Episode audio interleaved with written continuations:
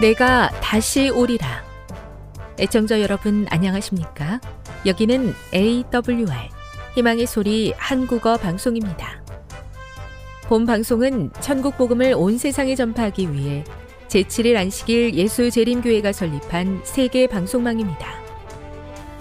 AWR 희망의 소리는 유럽, 라틴 아메리카, 아프리카, 러시아, 아시아의 방송망을 통해 전 세계에 복음을 전파하고 있습니다. AWR 아시아 희망의 소리 방송국은 한국어 방송을 매일 5시간씩 송출하고 있습니다. 희망의 소리 방송은 인터넷과 스마트폰을 통해서도 언제나 청취하실 수 있습니다. 들으실 수 있는 인터넷 주소는 awr.org입니다. 유튜브로는 AWR 코리아로 검색하시면 됩니다. 이 시간 희망의 소리 한국어 방송과 함께 보람있고 유익한 시간 되시기 바랍니다. 내가 다시 오리라. 여기는 AWR 희망의 소리 한국어 방송입니다. 주파수 안내입니다. 괌에서 송출하는 우리 방송은 한국 표준시로 밤 9시에 9895kHz로 밤 11시에 9800kHz로 다음날 오전 6시에 9695kHz로 각각 1시간씩 방송하고 있습니다.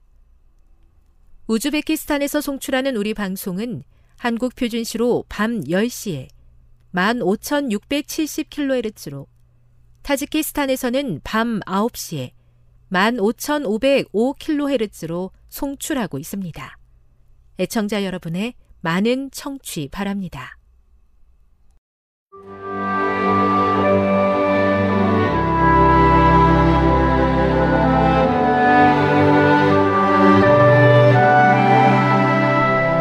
읽어주는 교과 둘째 날 10월 17일 월요일 무덤의 권세로부터 시편 49편을 읽어보라. 무엇이 시편 기자로 하여금 부활의 소망 없이 죽는 자들과 달리 자신의 최종적인 부활에 대하여 확신을 갖게 했는가? 시편 49편은 자기의 재물을 의지하고 부유함을 자랑하며 그들의 토지를 자기 이름으로 부르며 자기 자신들의 유익만을 위해 사는 어리석은 자들이 가지고 있는 잘못된 확신에 관해 이야기한다. 그들은 마치 자신들의 집과 영광이 영원할 것인 양 착각하며 살아간다. 그러나 어리석은 자들은 그들의 영예가 사라지며 그들 또한 짐승들과 같이 멸망하리라는 사실을 잊고 있다. 그들은 양같이 스올에 두기로 작정되었으니 사망이 그들의 목자일 것이라. 그들의 아름다움은 소멸하고 스올이 그들의 거처가 되리라. 수세기 전 욥이 말했던 것과 같이 그들 또한 모태에서 알몸으로 나왔사온 즉 또한 알몸이 그리로 돌아가게 될 것이다. 시편 기자는 어리석은 자나 지혜로운 자나 할 것 없이 재물은 남에게 남겨두고 떠날 것임을 지적한다. 그러나 그 둘 사이에는 근본적인 차이점이 있다. 한쪽에는 스쳐 지나가는 재물과 업적에서 확신을 찾으려고 하지만 결국 멸망하게 되는 어리석은 자들이 있다. 반대로 지혜로운 자들은 인간이 이루어낸 것들과 무덤이라는 감옥 너머에 하나님께서 그들을 위해 준비하신 영광스러운 상급을 본다. 시편 기자는 이와 같은 인식을 바탕으로 다음과 같이 확실하게 이야기한다. 그러나 하나님은 나를 영접하시리니 이러므로 내 영혼을 수올의 권세에서 건져내시리로다. 시편 49편 15절. 이 말씀은 시편 기자의 영혼이 죽는 순간 하늘로 올라간다고 이야기하지 않는다. 소망에 관한 구약의 다른 구절들과 일치하는 표현이다. 시편 기자는 단순하게 자신이 무덤에 영원히 머무르지 않을 것이라고 이야기한다. 하나님께서 죽음에서부터 자신을 구원하시어 하늘 궁정으로 데리고 가실 때가 올 것이었다. 다시 한번 소망과 확신을 주며 현재의 삶의 의미를 더해주는 미래의 부활에 관한 확실성이 묘사되었다. 지혜로운 자들은 어리석은 자들이 이 땅에서의 짧은 생애 동안 자신들을 위해 거둬들일 수 있는 것보다 훨씬 더 영광스럽고 영원한 상급을 받게 될 것이다. 교훈입니다. 어리석은 자들은 잠시 후면 사라져버릴 세상의 부와 명예를 의지하고 살아가지만 지혜로운 자들은 세상의 것 너머에 있는 하나님의 확실한 약속을 바라본다. 묵상. 자신들의 부와 업적을 신뢰하며 살아가는 사람들의 어리석음을 본 적이 있습니까? 십자가의 시선을 고정하며 사는 것이 그들과 같은 실수를 저지르지 않도록 우리를 어떻게 보호해 주나요? 적용. 믿음을 가지고 있으면서도 여전히 어리석은 자의 길을 걷고 있지는 않습니까? 지혜로운 자의 길을 걷게 해달라고 기도해 보세요. 영감의 교훈입니다. 소망은 인내로 버티게 해줌. 우리들의 가장 간절했던 소망이 가끔 꺾이는 때가 있다. 우리는 영원히 잠든 저들의 눈을 감겨주며 무덤에서 장사하고 다시는 저들을 못 보게 된다. 그러나 소망은 우리들의 정신을 버티게 한다. 우리는 영원히 헤어지는 것이 아니며 예수님 안에서 잠든 사랑하는 식구들을 다시 만나게 될 것이다. 저들은 원수의 땅에서 부활하게 될 것이다. 생명을 주시는 주님께서 다시 오실 것이다. 가려뽑은 기별 2권 260. 세상의 부와 명예가 영원하지 않을 것이라는 사실을 알면서도 그것들을 향한 욕심을 내려놓기가 어렵습니다. 하나님께서 영원한 나라에 저를 위해 준비해 놓으신 것들의 가치를 제대로 이해하며 그것들에 참된 소망을 두고 살게 해 주시옵소서.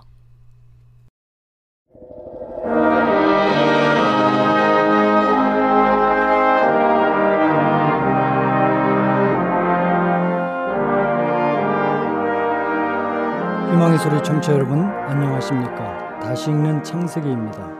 오늘은 용서를 넘어 화해로라는 제목의 말씀을 나누겠습니다. 용서, 그 먼 길 끝에 당신이 있습니까? 라는 다큐멘터리가 있습니다. 18명을 살해한 살인마 유영철과 사랑하는 가족을 하루아침에 살인자에게 잃고 상실의 고통과 절망 속에서 하루하루를 살아가는 유가족들의 생생한 이야기가 담겨 있습니다. 살기 위해 용서한 자와 분노로 사는 자, 두 인생길을 비교해 그려주고 있습니다. 살아남은 자들은 용서와 분노 중에 선택을 해야 했습니다. 연쇄살인범 유영철에게 가족을 셋을 잃고 그 허망함에 자살만을 생각하다가 그를 용서하면서 다시 삶을 살아가는 작은 희망을 발견한 고정원 씨가 있습니다. 역시 유영철에게 큰 형이 살해당한 후 형제들도 잇따라 자살하자 분노와 증오 속에서 하루하루를 살아가는 안재삼 씨가 있습니다. 그에게 분노는 힘겨운 삶을 지탱해주는 또 다른 에너지일지도 모릅니다. 고정원 씨는 내 가족을 죽였지만 그래도 용서하고 싶습니다. 연쇄살인범 유영철에게 어머니와 부인 그리고 4대 독자 아들을 모두 잃은 고정원 씨. 유영철이 검거된 후에 자살을 결심했던 그였지만 유영철을 용서해주고 죽기로 결심을 했습니다. 그러나 유영철을 용서하는 순간에 다시 삶에 대한 욕구가 생겼습니다. 그 이후 유영철에게 직접 서신을 교환하고 사형에 반대하는 탄원서를 내는 등 적극적인 활동을 펼치고 있는 그는 사실 용서를 해준 이후에도 여전히 괴로움이 많습니다. 아버지의 행동을 이해하지 못하는 두 딸과 관계마저 소원해졌고 때때로 끔찍한 악몽에 시달리기도 합니다. 용서를 해주고도 어느 하나 속이 시원한 것이 없고 괴로움은 여전하지만 그래도 어떻게든 자신의 가족을 죽인 유영철을 용서하려고 몸부림치는 고정원 씨에게 사람들이 모이고 위로해주고 치유해주고 삶이 세워져 갑니다. 그러나 안재삼 씨는 구치소에 따라가서라도 지옥까지 가서라도 그놈을 죽일 것입니다. 라고 말하며 유형출로 인해 큰 형이 참혹하게 살해당하고 그 충격으로 둘째 형과 막내 남동생마저도 잇따라 자살을 해 온 가정이 풍지박산이 난 안재삼 씨. 늙은 아버지와 함께 단둘이 살고 있지만 형제들의 잇따른 죽음 앞에서 분노밖에 남지 않은 안재삼 씨. 피해자 유가족들에게 유영철의 용서를 주장하는 고정원 씨에게 반감이 심합니다. 그는 만일 나라가 유영철을 처벌하지 않는다면 직접 구치소에 들어가서라도 지옥에 따라가서라도 복수하겠다는 마음입니다. 현재 그에게 분노는 삶을 버티게 해주는 유일한 힘인지도 모릅니다. 그런데 그에게 점점 사람들이 떠나갑니다. 가족도 친척도 친구도 회사에서도 있을 수가 없어서 고립되고 독을 품고 우울하게 살아가고 있습니다. 용서하려는 사람과 복수하려는 사람은 가는 길이 완전히 다릅니다. 용서는 내가 사는 길입니다. 도저히 화해가 불가능한 한 집안 형제들의 극적인 용서와 화해 스토리가 창세기 후반부입니다. 형제 불화를 가져온 가족의 사연은 아버지의 편애 때문이었습니다. 형들은 아버지와 동생 요셉에 대한 분노와 복수심 때문에 결국 동생 요셉을 노예로 팔았습니다. 동생 요셉은 이유를 알 수 없는 형들의 분노로 하루아침에 노예 신사가 되어서 말할 수 없는 고초를 겪고 있습니다. 정말 화해가 불가능한 형제들입니다. 용서와 화해를 할 수 없는 이유는 서로가 원망하고 있기 때문입니다. 가해자인 형들은 이렇게 된 것은 요셉 너 때문이야. 우리가 가해는 했지만 우리도 피해자야. 나도 당했어. 나도 상처받았어. 이렇게 말하고 있고 피해자 요셉도 형들 때문에 내 인생 망쳤어. 나도 당해. 나는 당했어. 억울해. 난 피해자야. 이렇게 생각하고 있으면 둘 다 이 문제를 해결하기 전까지는 용서와 화해는 없는 것입니다. 그러므로 완전한 용서와 화해를 이루기 위해서는 가해자 형들은 아버지에 대한 분노와 원망, 동생에 대한 질투, 미움을 넘어가야 합니다. 참 회개에 이르러야 합니다. 자신이 무슨 짓을 저질렀는지 깨닫고 진심으로 회개해야 용서와 화해가 일어나는 것입니다.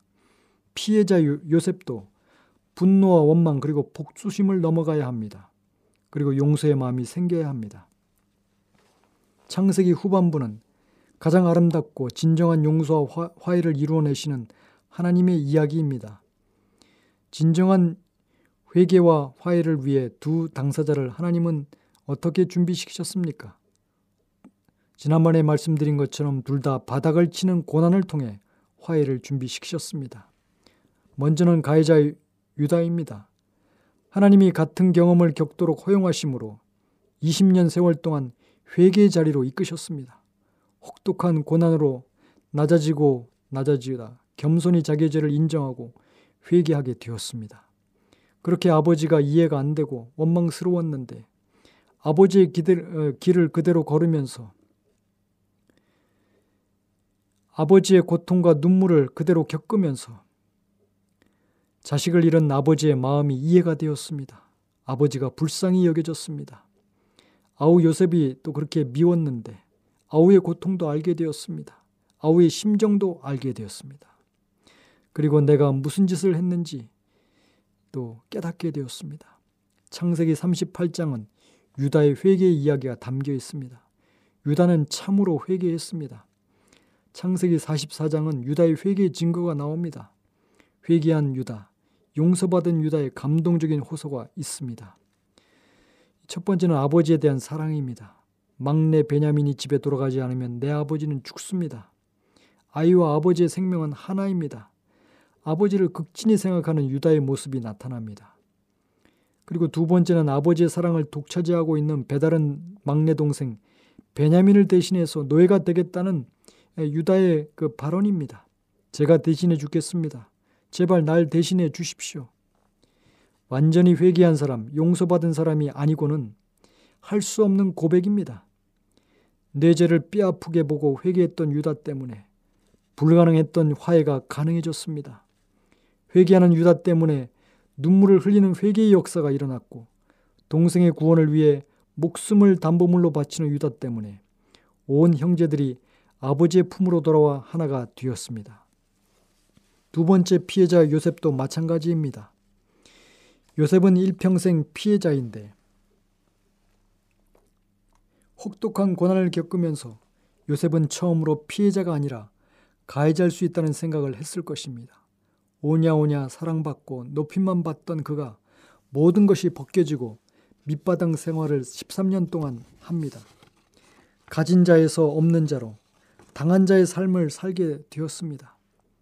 그러면서 나도 가해자일 수 있다. 편애받은 형들의 상처와 분노와 심정과 입장을 생각도 못했던 철없는 자신의 행동으로 인해서 형들이 받았을 상처와 분노가 이해가 되었습니다. 자신의 이기적인 자부심을 회개하고 형들의 연약함을 불쌍히 여기게 되었습니다. 드디어 요셉에게 이해와 용서의 마음이 생겼습니다. 1만 달란트 용서의 은혜를 깨달은 자만이 100데나리온 빚진 자도 탕감할 수 있습니다. 하나님께 용서를 받은 자만이 용서할 수 있습니다. 내가 대못으로 예수님을 찔렀지만 용서받은 사람임을 깨달을 때 바늘로 나를 찌른 자도 용서할 수 있습니다. 그래서 용서와 화해는 하나님의 선물입니다. 그 하나님의 은혜가 임하면 미움이 용서로, 불화가 화해로 바뀔 수 있습니다. 화해의 첫 번째 조건은 내 죄를 인정하고 회개하는 것입니다. 왜 용서와 화해가 일어나지 않습니까? 난 피해자란 생각, 난 옳다는 생각 때문입니다. 선악과를 먹은 후에 나는 옳고 너는 틀렸다. 내 책임이다. 너 때문이다.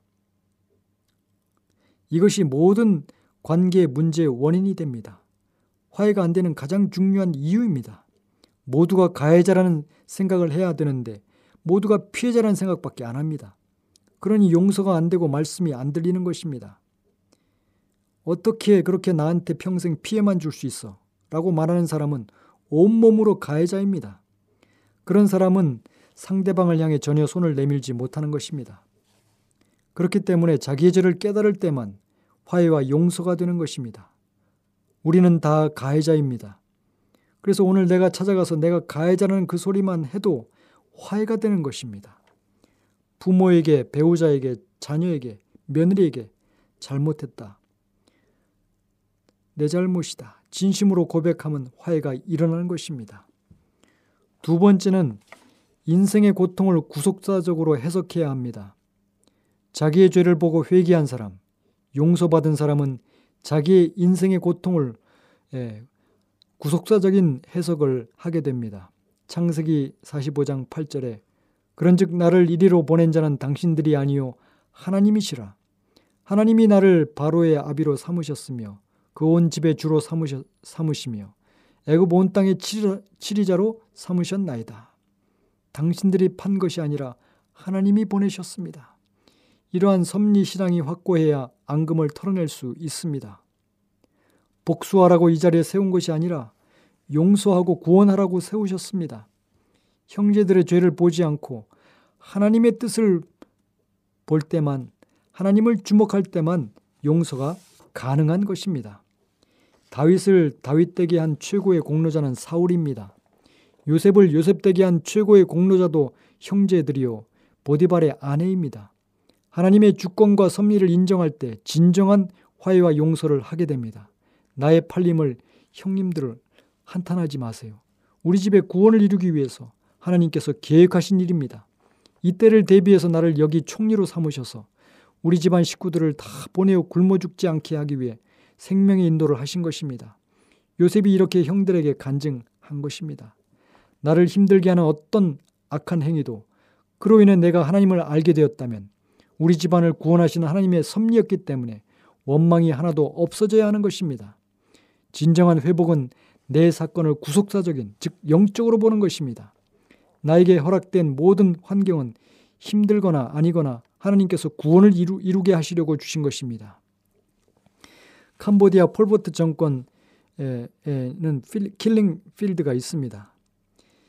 어떻게 폴포트 공산 정권이 자국민 200만 명을 도살할 수 있었을까요? 공산 정권이 얼마나 무시무시한지를 전 세계에 보여주는 사건이었습니다. 폴포트 정권에서 몰살당한 가족이 있었습니다. 레악세 힘 소년이 있었습니다. 14살 때 구덩이에 처박혀 생매장 당하는 것을 보았습니다.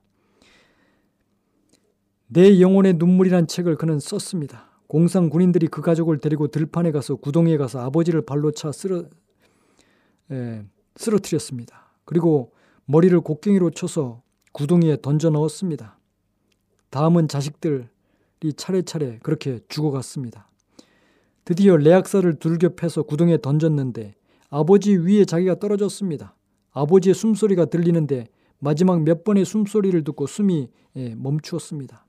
누이 동생, 남동생이 그 위에 쌓였고 온 가족, 마지막에 아기 동생을 그렇게 3번 때리고 비명소리가 들리고 그 뒤에 막내 동생이 형들 위에 떨어졌습니다. 그리고 흙이 덮였습니다. 그런데 그가 기적적으로 살아남았습니다. 카나다로 왔는데 살면서 끊임없이 가족을 몰살시킨 군인들의 얼굴이 떠오르는 것입니다. 감당할 수가 없었습니다. 뇌리 끊임없이 떠오르고 분노의 불길이 타오르는데 이것을 끌 수가 없었습니다. 의식하는 모든 순간이 상처와 분노였습니다. 카나다에 있는 교인들이 하나님은 당신을 사랑한다고, 믿으면 구원받는다고 아무리 얘기를 해도 그 말이 들어오지 않았습니다. 하나님이 사랑하신다면 어떻게 우리 가족이 그렇게 당할 때 내버려 두셨습니까? 하나님은 어디 계십니까? 상처와 증오 때문에 견디지 못하던 레학사가 요한복음을 읽기 시작했습니다. 예수님의 기록을 읽으면서 조금씩 마음이 녹기 시작했습니다. 하나님은 그때 어디 계셨는가? 아, 내 가족이 몰살당할 때, 그렇게 고통스럽고 아파할 때 내 옆에 계셨구나. 지금 나와 함께 우시는 분이시구나. 죄가 없는 그분이 이 땅에 오셔서 우리 죄를 위해 십자가에 달려 죽으셨구나. 그분은 고통을 아시는 분이시구나. 예수님이 나와 함께 계셨구나. 이 깨달음이 오면서 그는 거기서 깨어졌습니다. 예수님을 영접했지만 여전히 괴로워 아직도 그 영생이 떠나지 않았지만 그래서 주님께 부르짖었습니다. 주님, 저는 오랫동안 지금까지 미움의 쓴뿌리를 품고 살았습니다. 살인자들의 얼굴과 영상이 떠나지 않습니다. 제 영혼에는 평온과 기쁨이 없고 증오와 앙심만 타오르면서 제 영혼을 파괴하고 있습니다. 용서를 해야 되는데 제 안에 분노와 증오의 불을 끌 수 있는 힘이 없습니다. 주님, 도와주십시오. 제게 평안을 주시고 온 가족을 죽인 그들을 용서할 수 있는 마음을 주시고 제 마음을 깨끗이 씻어 주시옵소서. 이렇게 울부짖었습니다. 이 기도에 하나님께서 응답하셨습니다. 성령의 은혜가 물붓듯 부어져서 증오의 불길을 꺼버렸습니다. 그리고 평안이 찾아왔습니다. 캄보디아로 가서 온 가족을 몰살시킨 그들을 찾아갔습니다. 그리고 진심으로 용서했습니다. 하나님의 은혜가 임하면 불가능했던 용서가 가능해집니다. 도저히 화해할 수 없었던 삶도 용서하고 사랑하는 기적이 일어나는 것입니다. 지금 여러분께서는 AWR 희망의 소리 한국어 방송을 듣고 계십니다.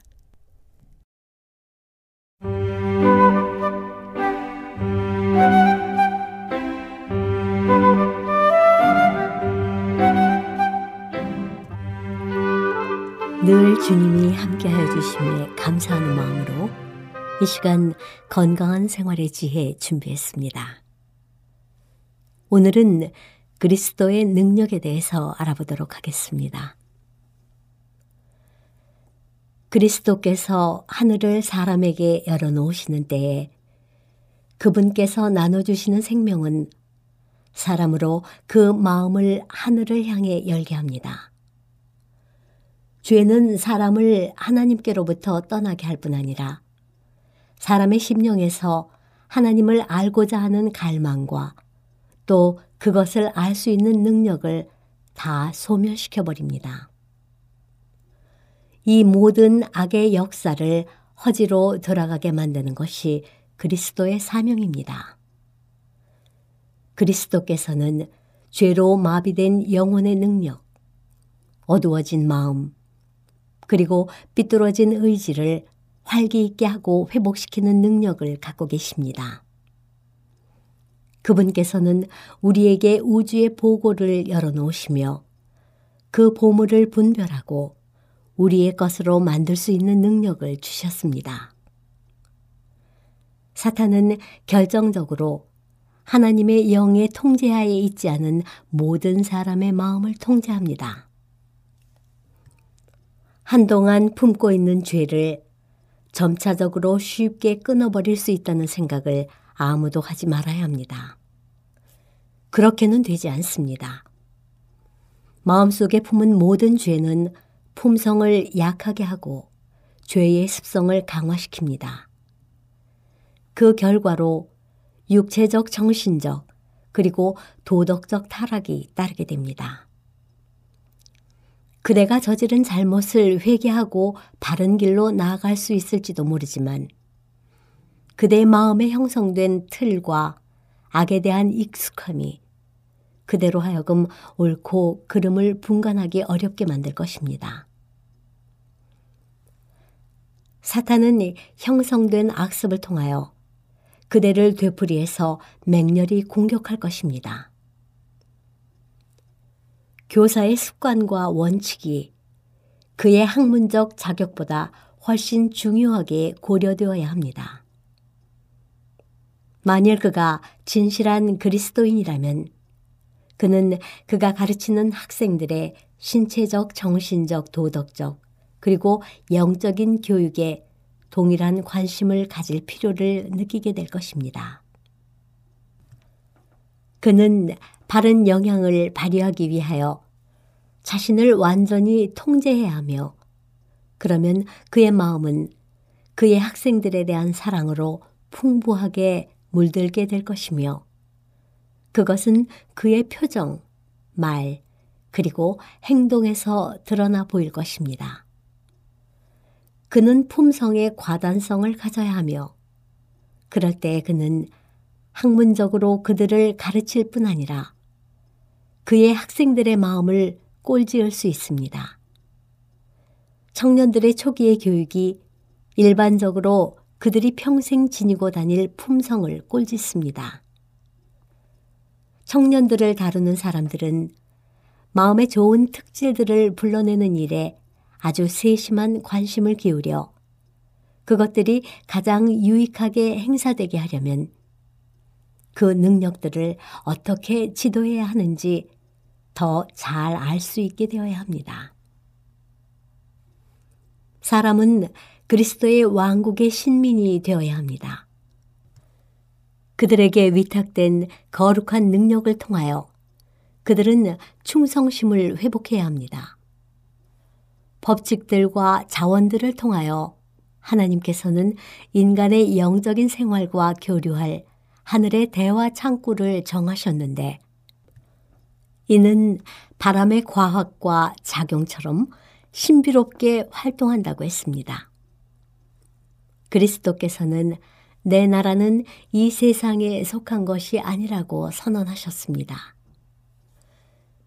그것이 세상의 정부들에게 그 영향을 끼칠 수 있지만 그것은 신적인 형상을 손상시킴 없이는 가장 작은 인상도 세상 나라로부터 받아들일 수 없습니다. 그것을 받아들이는 인간의 마음에 작용하는 하나님의 역사의 특성은 너무도 영적이어서 하나님께서 사람에게 주신 어떤 능력도 파괴시키거나 약화시킴 없이 각 사람을 새 피조물로 만듭니다. 그것은 신적인 본성과 연합되기에 적합하도록 모든 속성들을 순화시킵니다. 영으로 난 것은 영이며 사람이 위로부터 날 때 하늘의 평화가 영혼 전체에 고루 퍼집니다. 부모들이여, 자녀들의 마음이 고결한 사상으로 채워질지 아니면 사악한 생각들로 채워질지를 결정짓는 것은 바로 그대들 자신입니다. 그대들은 그들의 활동적인 정신을 어떤 일에 몰두하지 않게 만들어 놓을 수 없을 뿐 아니라 찡그린 얼굴로 악을 쫓아버릴 수도 없습니다.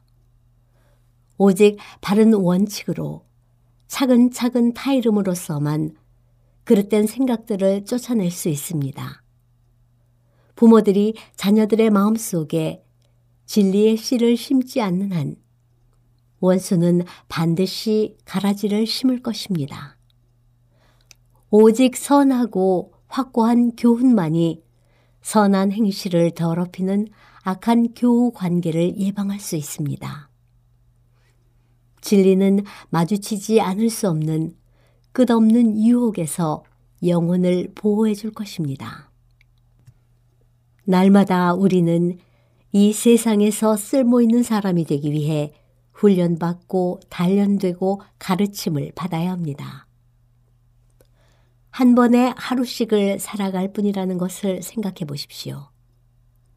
하루가 나의 것이다. 나는 이 한날에 나의 최선을 다할 것이다. 나는 언어의 재능을 다른 사람에게 축복이 되도록 그들에게 조력자, 위로자, 나의 구주께서 승인하실 모본이 되도록 사용할 것이다. 나는 인내, 친절, 관용을 발휘하여 그리스도인 덕성들이 오늘 내 속에서 개발될 수 있도록 할 것이다. 매일 아침 그대 자신의 영과 혼과 몸을 모두 하나님께 바치십시오. 경건의 습관을 확립하고 더욱더 그대의 구주를 신뢰하십시오. 그대는 주 예수께서 그대를 사랑하시며 그대가 그분의 품성에 장성한 분량에 이르기까지 자라나기를 원하신다는 것을 온전한 확신을 갖고 믿을 수 있습니다. 그분은 그대가 그분의 사랑 안에서 자라나고 거룩한 사랑의 모든 충만함 가운데에서 증진되고 강하게 되기를 원하십니다. 그렇게 될 때 그대는 현세와 영원을 위한 가장 가치가 있는 지식을 얻게 될 것입니다. 노동은 축복입니다. 노동이 없이는 건강을 누리기가 불가능합니다. 모든 기능이 바르게 개발되려면 그리고 남녀들이 균형이 잘 잡힌 마음을 갖게 되려면 모든 기능이 사용되어야 합니다. 개인의 재능들이 최대한 유용하게 사용될 수 있는 것은 오로지 하나님의 성령의 완전한 통제하에 들어갈 때입니다. 종교의 계율과 원칙은 지식을 습득하는 첫 번째 단계이며 참된 교육도 바로 그 기초하에 놓여 있습니다. 지식과 학문은 가장 고상한 목적에 사용될 수 있도록 하나님의 영에 의해 활력이 북돋아져야 합니다. 지금까지 건강한 생활의 지혜였습니다.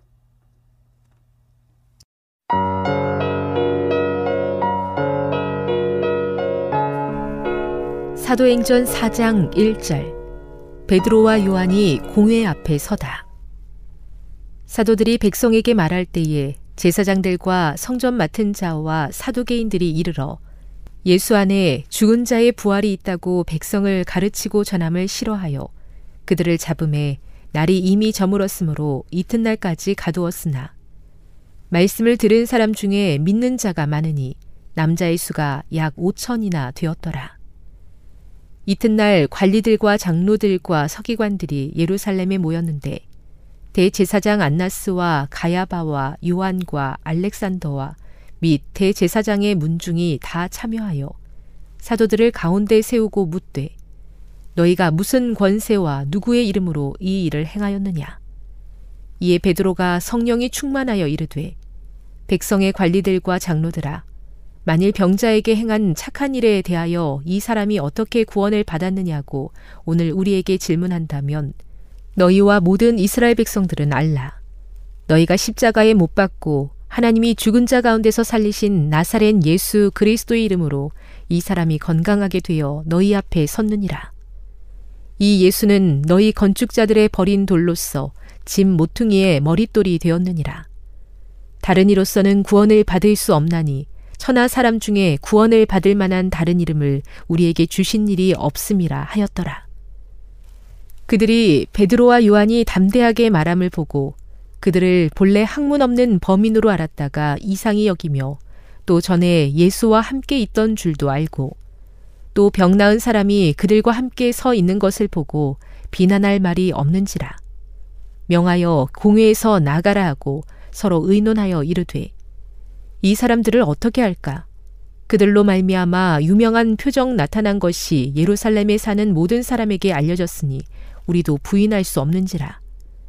이것이 민간에 더 퍼지지 못하게 그들을 위협하여 이후에는 이 이름으로 아무에게도 말하지 말게 하자 하고, 그들을 불러 경고하여 도무지 예수의 이름으로 말하지도 말고 가르치지도 말라 하니, 베드로와 요한이 대답하여 이르되, 하나님 앞에서 너희의 말을 듣는 것이 하나님의 말씀을 듣는 것보다 옳은가 판단하라.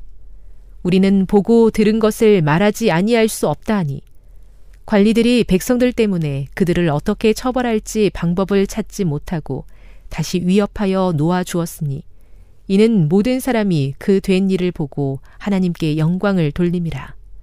이 표적으로 병나은 사람은 40여세나 되었더라. 한마음으로 하나님께 기도하다.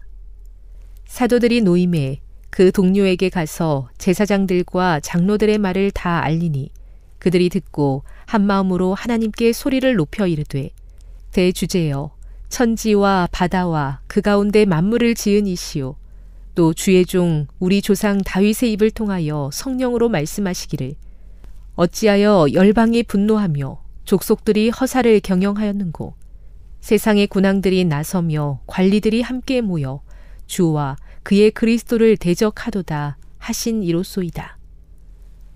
과연 헤롯과 본디오 빌라도는 이방인과 이스라엘 백성과 합세하여 하나님께서 기름 부으신 거룩한 종 예수를 거슬러 하나님의 권능과 뜻대로 이루려고 예정하신 그것을 행하려고 이 성에 모였나이다. 주여, 이제도 그들의 위협함을 굽어 보시옵고, 또 종들로 하여금 담대히 하나님의 말씀을 전하게 하여 주시오며, 손을 내밀어 병을 낫게 하시옵고, 표적과 기사가 거룩한 종 예수의 이름으로 이루어지게 하옵소서 하더라. 빌기를 다함에 모인 곳이 진동하더니 무리가 다 성령이 충만하여 담대히 하나님의 말씀을 전하니라. 물건을 서로 통용하다. 믿는 무리가 한 마음과 한 뜻이 되어 모든 물건을 서로 통용하고 자기 재물을 조금이라도 자기 것이라 하는 이가 하나도 없더라. 사도들이 큰 권능으로 주 예수의 부활을 증언하니, 무리가 큰 은혜를 받아 그 중에 가난한 사람이 없으니, 이는 밭과 집 있는 자는 팔아 그 판 것의 값을 가져다가 사도들의 발 앞에 두매 그들이 각 사람의 필요를 따라 나누어 줌이라. 구브로에서 난 레위족 사람이 있으니 이름은 요셉이라. 사도들이 일컬어 바나바라, 번역하면 위로의 아들이라 하니, 그가 밭이 있음에 팔아 그 값을 가지고 사도들의 발 앞에 두니라. 사도행전 5장 1절. 아나니아와 삽비라. 아나니아라 하는 사람이 그의 아내 삽비라와 더불어 소유를 팔아 그 값에서 얼마를 감추매 그 아내도 알더라. 얼마만 가져다가 사도들의 발 앞에 두니, 베드로가 이르되, 아나니아야, 어찌하여 사탄이 내 마음에 가득하여 내가 성령을 속이고 땅값 얼마를 감추었느냐. 땅이 그대로 있을 때에는 내 땅이 아니며 판 후에도 내 마음대로 할 수가 없더냐. 어찌하여 이 일을 내 마음에 두었느냐. 사람에게 거짓말한 것이 아니요 하나님께로다. 아나니아가 이 말을 듣고 엎드려져 혼이 떠나니, 이 일을 듣는 사람이 다 크게 두려워하더라. 젊은 사람들이 일어나 시신을 싸서 메고 나가 장사하니라. 3시간쯤 지나 그의 아내가 그 일어난 일을 알지 못하고 들어오니, 베드로가 이르되, 그 땅 판값이 이것뿐이냐, 내게 말하라 하니, 이르되, 예, 이것뿐이라 하더라. 베드로가 이르되, 너희가 어찌 함께 꾀하여 주의 영을 시험하려 하느냐. 보라, 내 남편을 장사하고 오는 사람들의 발이 문 앞에 이르렀으니 또 너를 메어 내가리라 하니, 곧 그가 베드로의 발 앞에 엎드려져 혼이 떠나는지라. 젊은 사람들이 들어와 죽은 것을 보고 메어다가 그의 남편 곁에 장사하니, 온 교회와 이 일을 듣는 사람들이 다 크게 두려워하니라. 사도들이 표적을 일으키다. 사도들의 손을 통하여 민간에 표적과 기사가 많이 일어나매 믿는 사람이 다 마음을 같이하여 솔로몬 행각에 모이고, 그 나머지는 감히 그들과 상종하는 사람이 없으나 백성이 칭송하더라. 믿고 주께로 나아오는 자가 더 많으니 남녀의 큰 무리더라. 심지어 병든 사람을 메고 거리에 나가 침대와 요 위에 누이고 베드로가 지날 때에 혹 그의 그림자라도 누구에게 덮일까 바라고 예루살렘 부근의 수많은 사람들도 모여 병든 사람과 더러운 귀신에게 괴로움받는 사람을 데리고 와서 다 나음을 얻으니라. 사도들이 능욕을 받다.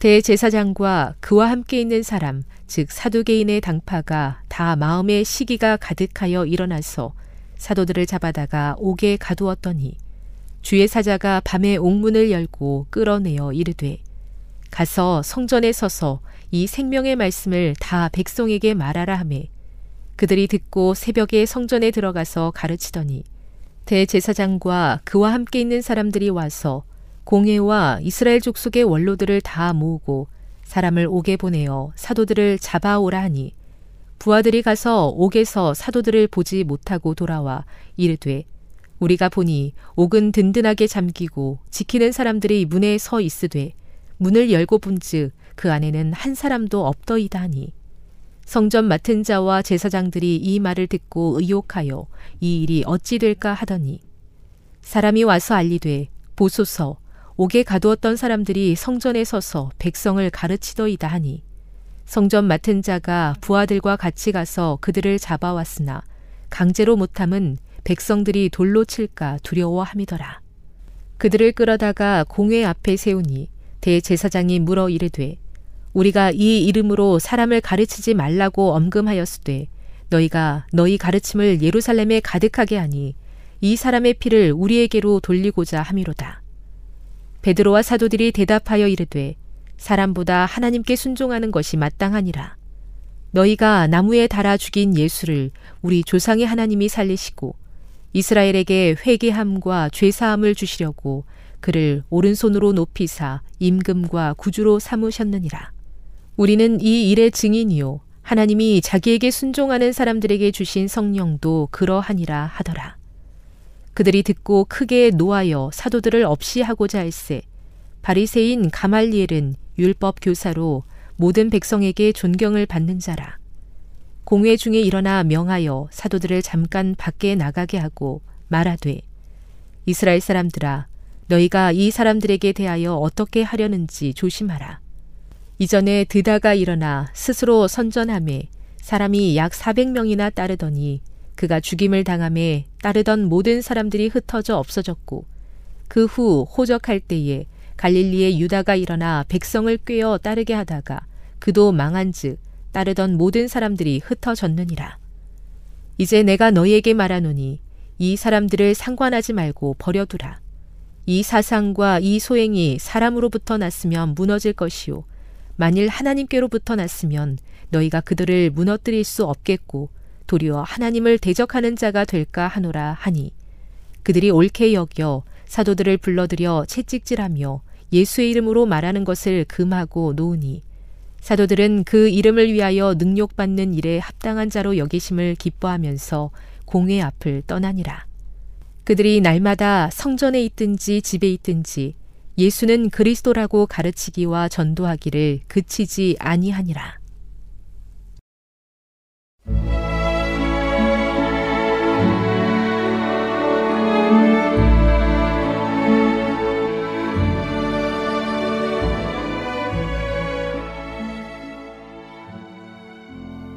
애청자 여러분 안녕하십니까?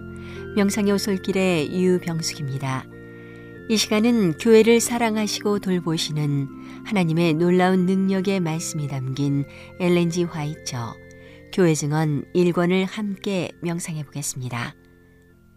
식생활에서 범하는 잘못. 나는 하나님께서 당신의 택한 목사들에게 누가 거룩한 사업에 적합한 사람인지 결정할 의무를 지워주신 것을 보았다. 그러므로 그들은 교회와 연합하여 어떤 사람이 가야 하며 어떤 사람이 가기에 부적당한지를 결정해야 했다. 나는 이곳저곳에 있는 몇 사람들에게 누가 이 큰 사업에 적합한지 결정하도록 위임한다면 혼란과 무질서가 도처에 초래될 것을 보았다. 하나님께서는 사람들이 하나님이 그들을 불러주신 분명한 증거 없이 일터에 나가도록 격려되어서는 안 된다는 것을 되풀이하여 보여주셨다. 주님께서는 자격을 갖추지 않은 사람들에게 당신의 양떼를 돌볼 책임을 지우지 않으실 것이다.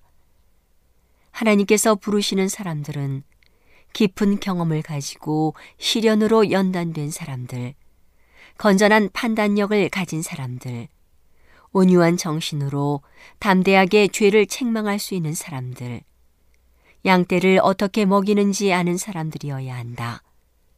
하나님은 마음을 아시며 누구를 택할지도 아신다. A 부부가 이 문제를 결정한다면 모든 것을 그르칠 수 있다. 그대들의 판단은 불완전하므로 이 문제에 있어서 아무런 참고도 될 수 없다. 나는 그대들이 교회에서 떠나가고 있음을 보았고, 만일 그대들이 계속해서 그렇게 하면 완전히 그렇게 될 것도 보았다. 왜냐하면 하나님께서는 그대들을 가도록 허락하실 것이며 스스로의 길을 따름으로써 고난을 당하게 하실 것이기 때문이다.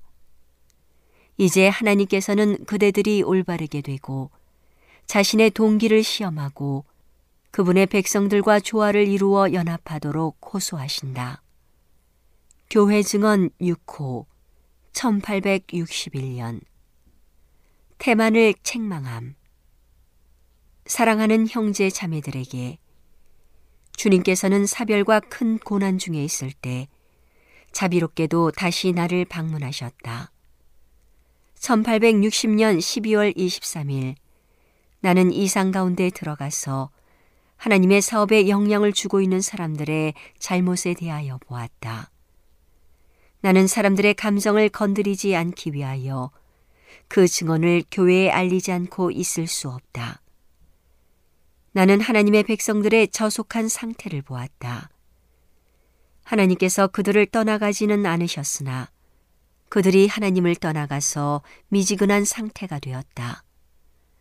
그들이 진리의 이론은 가지고 있으나 구원하는 진리의 능력은 가지고 있지 않다. 우리가 시대의 마지막에 접근해 갈수록 사탄은 자기의 때가 얼마 남지 않은 것을 알고 큰 능력을 가지고 내려온다. 특별히 그의 힘은 남은 백성들에게 발휘될 것이다.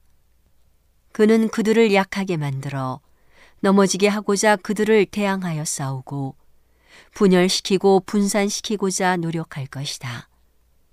하나님의 백성들은 지혜롭게 움직이고 그들의 노력을 연합시켜야 한다. 그들은 같은 마음, 같은 판단력을 가져야 한다. 그리하여 노력이 분산되지 않고 현대 진리의 사업을 추진하고 있음을 강력하게 증거해야 할 것이다. 질서가 유지되어야 하고 질서를 지키는 일에 연합해야 한다. 그렇지 않으면 사탄이 유리한 고지를 점령할 것이다. 나는 원수가 가능한 한 모든 면에서 하나님의 백성들을 낙담케 하고 난처하고 어려운 처지에 빠뜨리기 위하여 접근해 올 것이므로 지혜롭게 움직이고 사탄의 공격에 대하여 스스로 준비를 갖추어야 할 것을 보았다. 교회 안에 있는 문제들이 미결 상태로 남아있어서는 안 된다.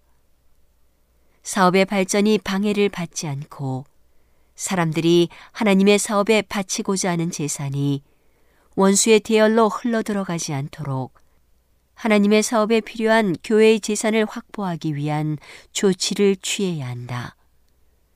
나는 하나님의 백성들이 지혜롭게 행동하고 교회 일을 올바른 상태에 두기 위하여 해야 할 몫을 하지 않은 채 남겨두는 일이 결코 없어야 할 것을 보았다.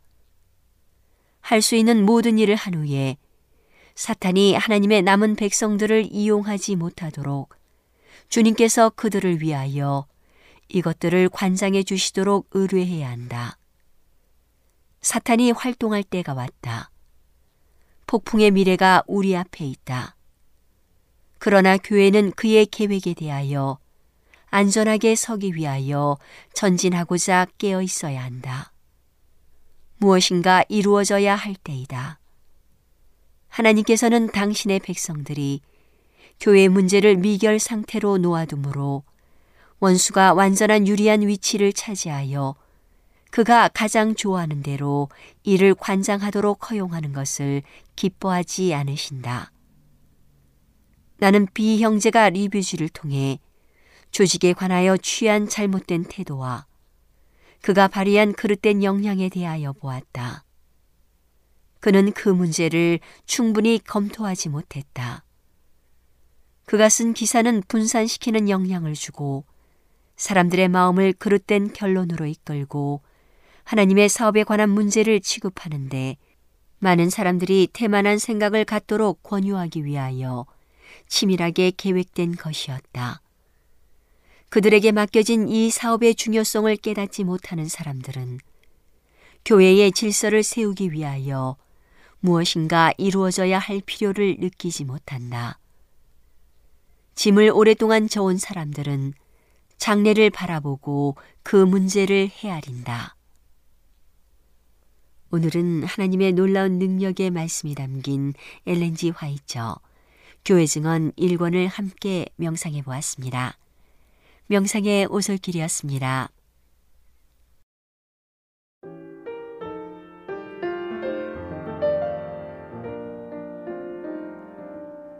우물가의 여인처럼 난 구했네.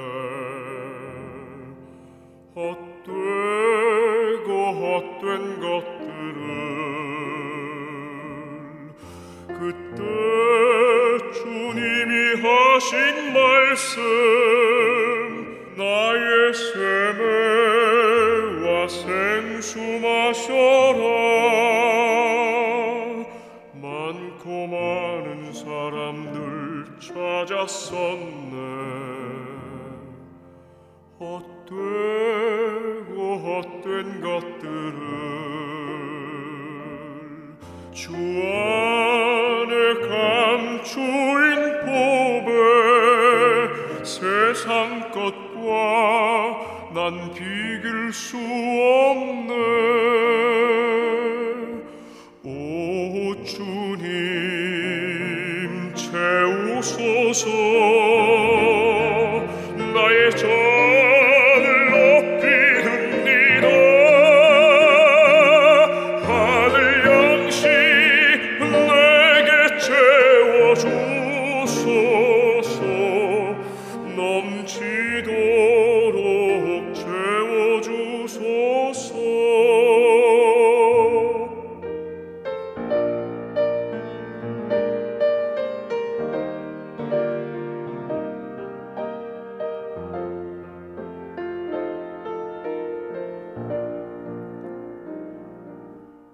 사랑하는 친구여 돌아오라.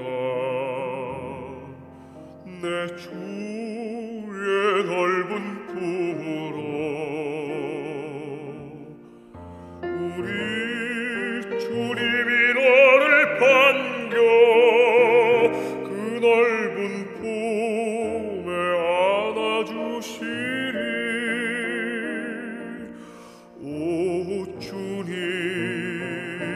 채우소서. 나의 잔을 높이옵니다. 하늘 양식 내게 채워주소서.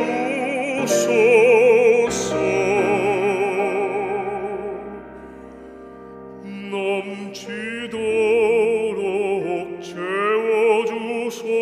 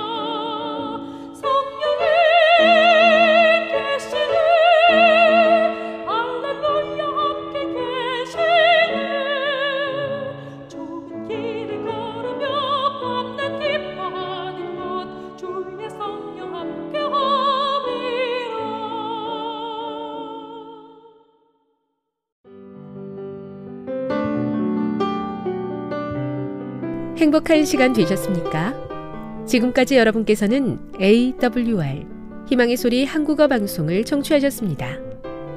방송을 청취하시고 문의를 원하시는 분은 우편번호 02461 대한민국 서울시 동대문구 이문로 1길 11 희망의 소리 방송부 앞으로 편지나 엽서를 보내주시거나 지역번호 02-3299-5296에서 8번으로 전화주시기 바랍니다. 지금까지 함께해 주신 애청자 여러분들께 감사드립니다. 애청자 여러분, 다음 이 시간까지 하나님 안에서 늘 평안하십시오. 감사합니다. 내가 다시 오리라. 여기는 AWR, 희망의 소리 한국어 방송입니다.